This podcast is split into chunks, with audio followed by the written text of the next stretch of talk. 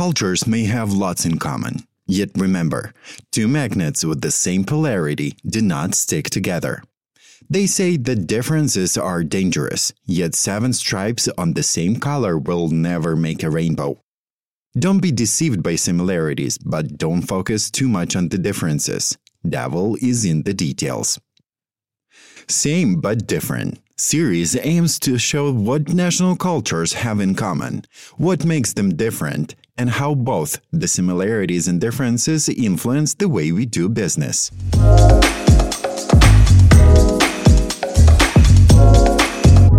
People in Middle East countries don't expect you to give up your identity, but they definitely expect you to be respectful of the way other people choose to live. If you think of starting business with Saudi, Emirati, or Qatari, you'd better find a person who has already built relationship with them so that they can introduce you to your potential business partners. When we're working uh, with Qatari or Emirati clients, learn to negotiate don't give up easily. Their culture is quite competitive, and it's been in their history to bargain and get the best deal.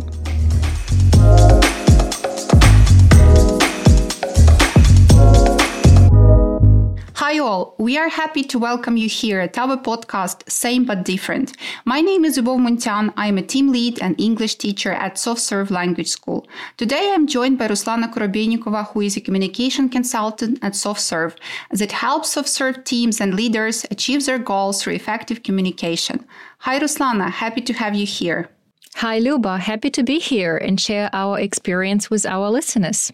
Today, with Ruslana, we'll be talking about culture, revealing a few secrets that will help you to work with people from the Middle East, namely Qatar, Saudi Arabia, and the United Arab Emirates. Together with Ruslana, we have been researching Middle East cultures, interviewing people, and summarizing all of our experience and observations in business guidelines. Ruslana has been working with teams cooperating with clients from United Arab Emirates and Qatar. So, Ruslana, how was it experience? Luba, I have to say it has been challenging and at the same time fascinating working on Middle East projects. So far, I've consulted teams in terms of United Arab Emirates and Qatar culture. And apart from that, we've been looking into Saudi Arabia and Oman. And I believe it's important to understand how diverse each of these cultures are. For example, there is only 12% of native citizens in Qatar, which means that 88% of people living there have come from other countries. This shows us how diverse the population is. And it means that being empathetic towards culture values can catalyze the process of cooperation with our partners. Luba, you've been researching these cultures yourself, haven't you? Yeah, I have. I have interviewed people from Saudi Arabia, and what has been a real eye opener for me is that even with the same country, some attitudes can be different. It depends on many factors, not just age and family traditions, as many people tend to think. Saudi Arabia is not that close country it used to be 10 or 20 years ago, and quite often people just have some biases against it. For instance, you will never believe it, Recently, I have been asked if women have a right to drive in Saudi Arabia. Of course, they have. Hmm, it seems that there is still a lot of unknown about these countries, and people might be still very cautious about working with them. I feel the same. The more we know about culture, people, and their values, the easier we find to approach them and make business with them. Understanding comes through communication and just being curious about other countries and cultures. Indeed. Luba, I know that you interviewed Saudis. Have you noticed how these cultural values we've talked about are shown in their behavior and stories they shared with you? Yeah, there were many vivid examples of cultural differences. And to tell you the truth, in the very beginning of my research, it was challenging for me to reach out the people to conduct interviews. At first, I tried to connect some Saudis on LinkedIn, where I wrote to quite a lot of people working in business, but they were not answering. I waited for a week or two and decided that it would be better to change the strategy and try another social media to reach out to them. So I opened Facebook and started looking for people from Saudi Arabia. I had written around 40 messages and received just a few answers. That was quite unexpected for me. I mean, very few people were willing to communicate, although almost all of them read my messages. Only later on, I got to grips with the fact that it's a way more effective to have a person that will introduce you to Saudi, so called mediator. Then people will feel much more comfortable communicating with a stranger. Yeah, that sounds reasonable. And how can we explain it from culture perspective and what impact might it have in a business setting? I would say that it is in their culture of building trust. So, if you think of starting business with Saudi, Emirati, or Qatari, you'd better find a person who has already built relationship with them so that they can introduce you to your potential business partners. Oh, that's interesting. So, does it mean you need to know a Saudi that will introduce you to another Saudi that you are going to work with? That's a best case scenario. But a mediator can be a person that already has trust and has known a Saudi for some time, not necessarily a local. Then it will be easier to get acquainted and communication will run more smoothly. I see. What has been the most eye opening experience for you during interviews? You know, uh, it's quite challenging to choose one. But the most vividly, I remember my first interview. That was an interview with a man called Haleb. He joined the call from his car and he was wearing sunglasses. Sunglasses? You mean he didn't take them off? No, he didn't. We had been talking for an hour and he didn't take them off. At first, that looked really suspicious to me. But at the end of our conversation, when we were talking about the concept of respect, he explained that in Saudi culture it is considered to be impolite and even disrespectful to look directly into the eyes of a woman at first meeting. He said that usually it takes time to start working effectively as Saudis are pretty cautious when it comes to meeting new people. When I asked what can help to build trust, he said, time you need to work together. Then he elaborated on his understanding of trust and told that if I hadn't been a teacher, he wouldn't even have responded to my message, as people from his culture tend to avoid communication with strangers with whom they don't have shared contacts. Wow, that's quite impressive. Yeah, it is. He also explained that that direct way of reaching out to people doesn't work well. That's why so few people answered me. You have to know a person to introduce you to a Saudi. That one more time showed me when do business with Saudi, invest your time in building relationships.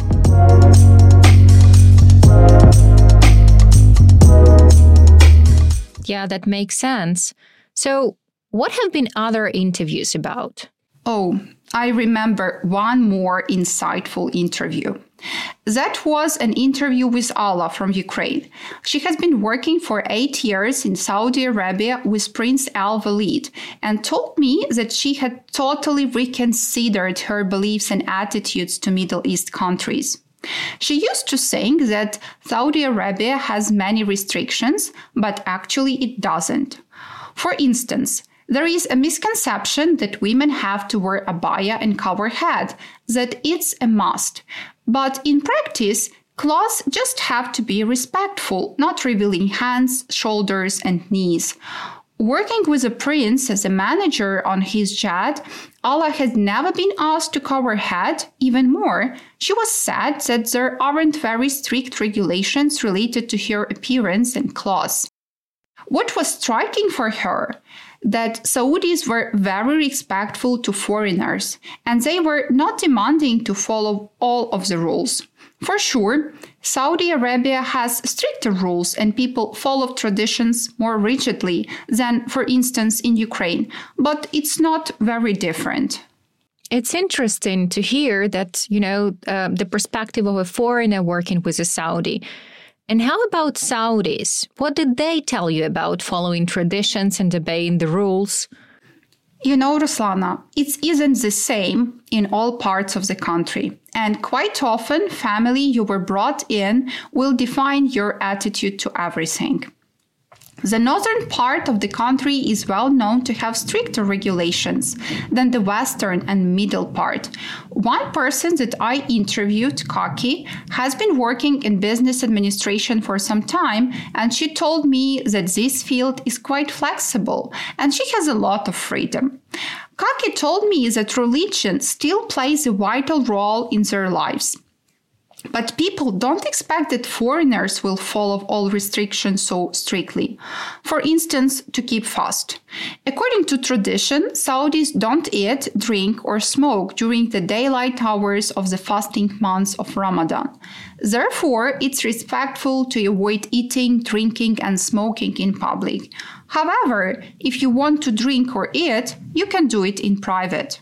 That's a great example that shows people in Middle East countries don't expect you to give up your identity, but they definitely expect you to be respectful of the way other people choose to live. Yeah, for sure. And Ruslana, have you noticed what distinguishes Qatar and United Arabic Emirates culture from others our teams you work with? Oh, yeah. Understanding culture values is at the core of successful cooperation with our partners there. Let me give you an example. One of SoftServe teams was working on a project for an international bank in Qatar. The team was trying to set up processes and plan their work for the longer period, like two, three months. This seems okay, right? For us at least. Because though Qatari wanted to know the dates of delivery, they were rather focused on here and now and flexible with the implementation. And the problem was that the stakeholders kept changing requirements even when the sprint started, or providing materials and project information later than agreed. They could plan the tasks that seemed unrealistic to do in the given time. And as we look at this situation from the culture perspective, we realize that people in Qatar and United Arab Emirates have different attitude to time. They are more focused on what's important here and now rather than in the distant future. So it's important to introduce some changes, for example. They would prefer to do that and to do that right now. It really makes sense. It's essential to ensure that we in the team are all on the same page.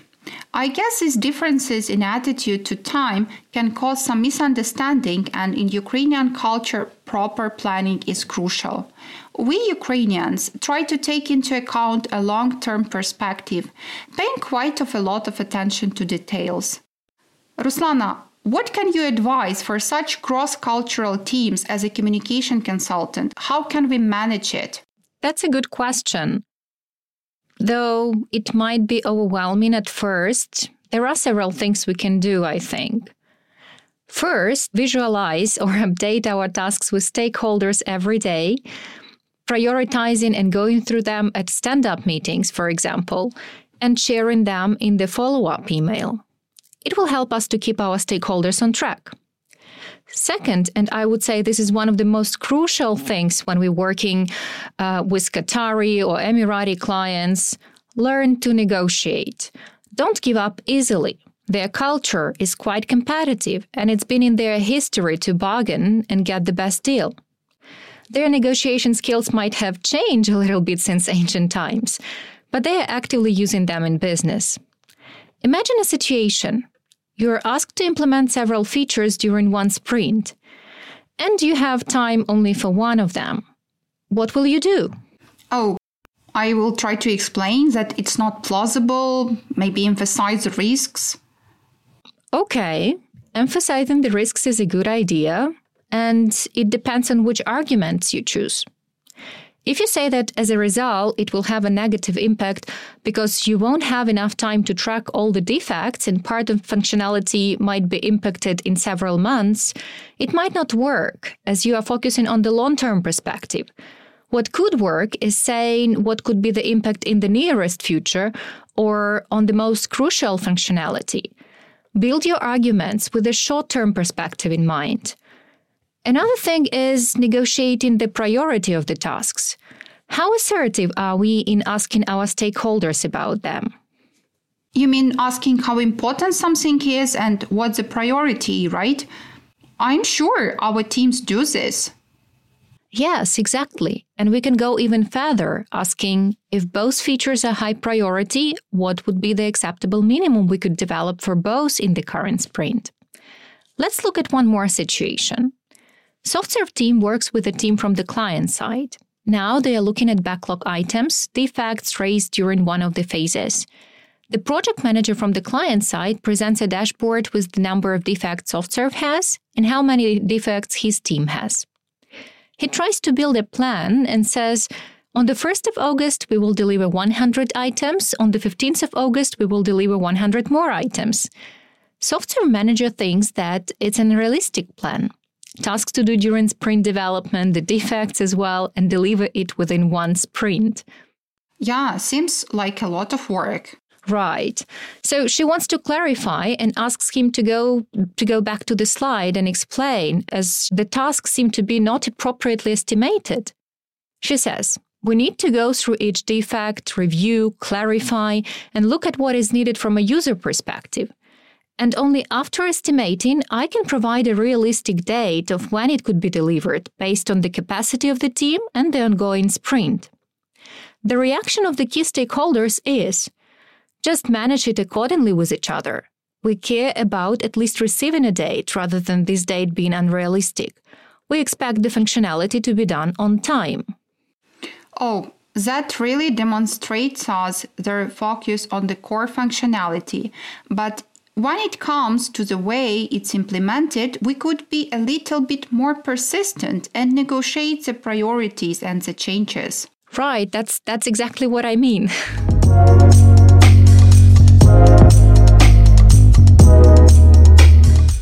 So, Ruslana, I hear that constant communication and meetings are a must.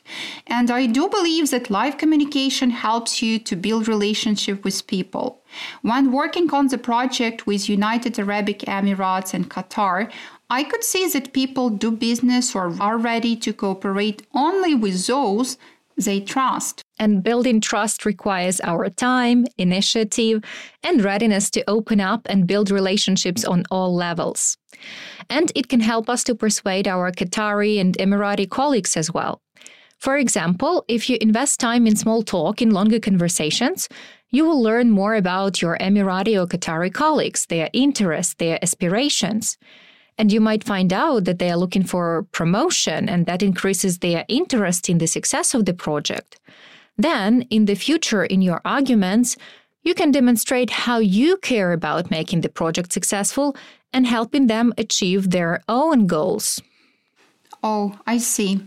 So, do you believe that closer communication within the team can be a good idea to improve it? Do you think it can help? Definitely. I believe we must invest in relationship building from the very start of the project. It is a good idea to go on site and meet your colleagues face to face, work with them in one room, as well as have a friendly chit chat in the hall. Have an online team building if you don't have a chance to go on site.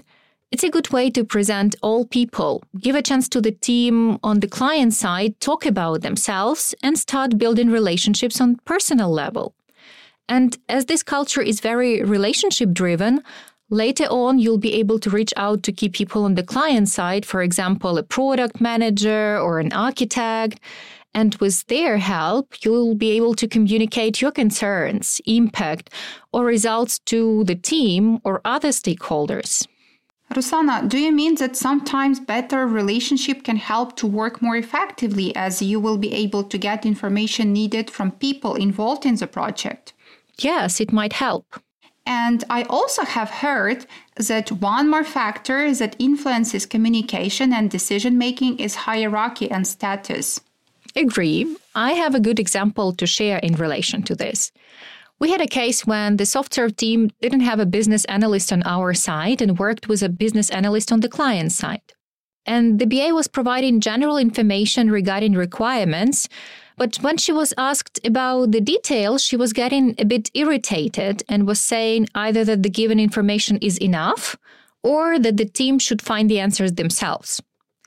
If we had kept asking her a question, that could have been perceived as challenging her status and wouldn't have helped us to stay in good relationships with her. That's why the team used their good relationships with their colleagues from the development team on the client side and the project manager and gathered additional details in one to one meetings with them. What an interesting case that one more time demonstrates the impact of culture values on the way we do business. It's essential to be observant and aware of differences in behavior and communication. Yeah, totally agree. And to sum up, the way you build your cooperation with Qatari, Emirati, or Saudi can either help to succeed or lead to frustration from both sides if you are not aware of the importance of status, developing relationships, personal achievements, and perception of time. Being aware of these cultural differences and their impact on communication can help us to work way more effectively.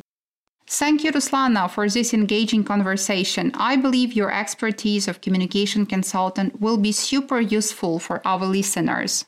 Thank you, Luba, for sharing your experience. I find the stories we've talked about really insightful, and I do believe that learning more about cultures will help our listeners build relationship with their clients.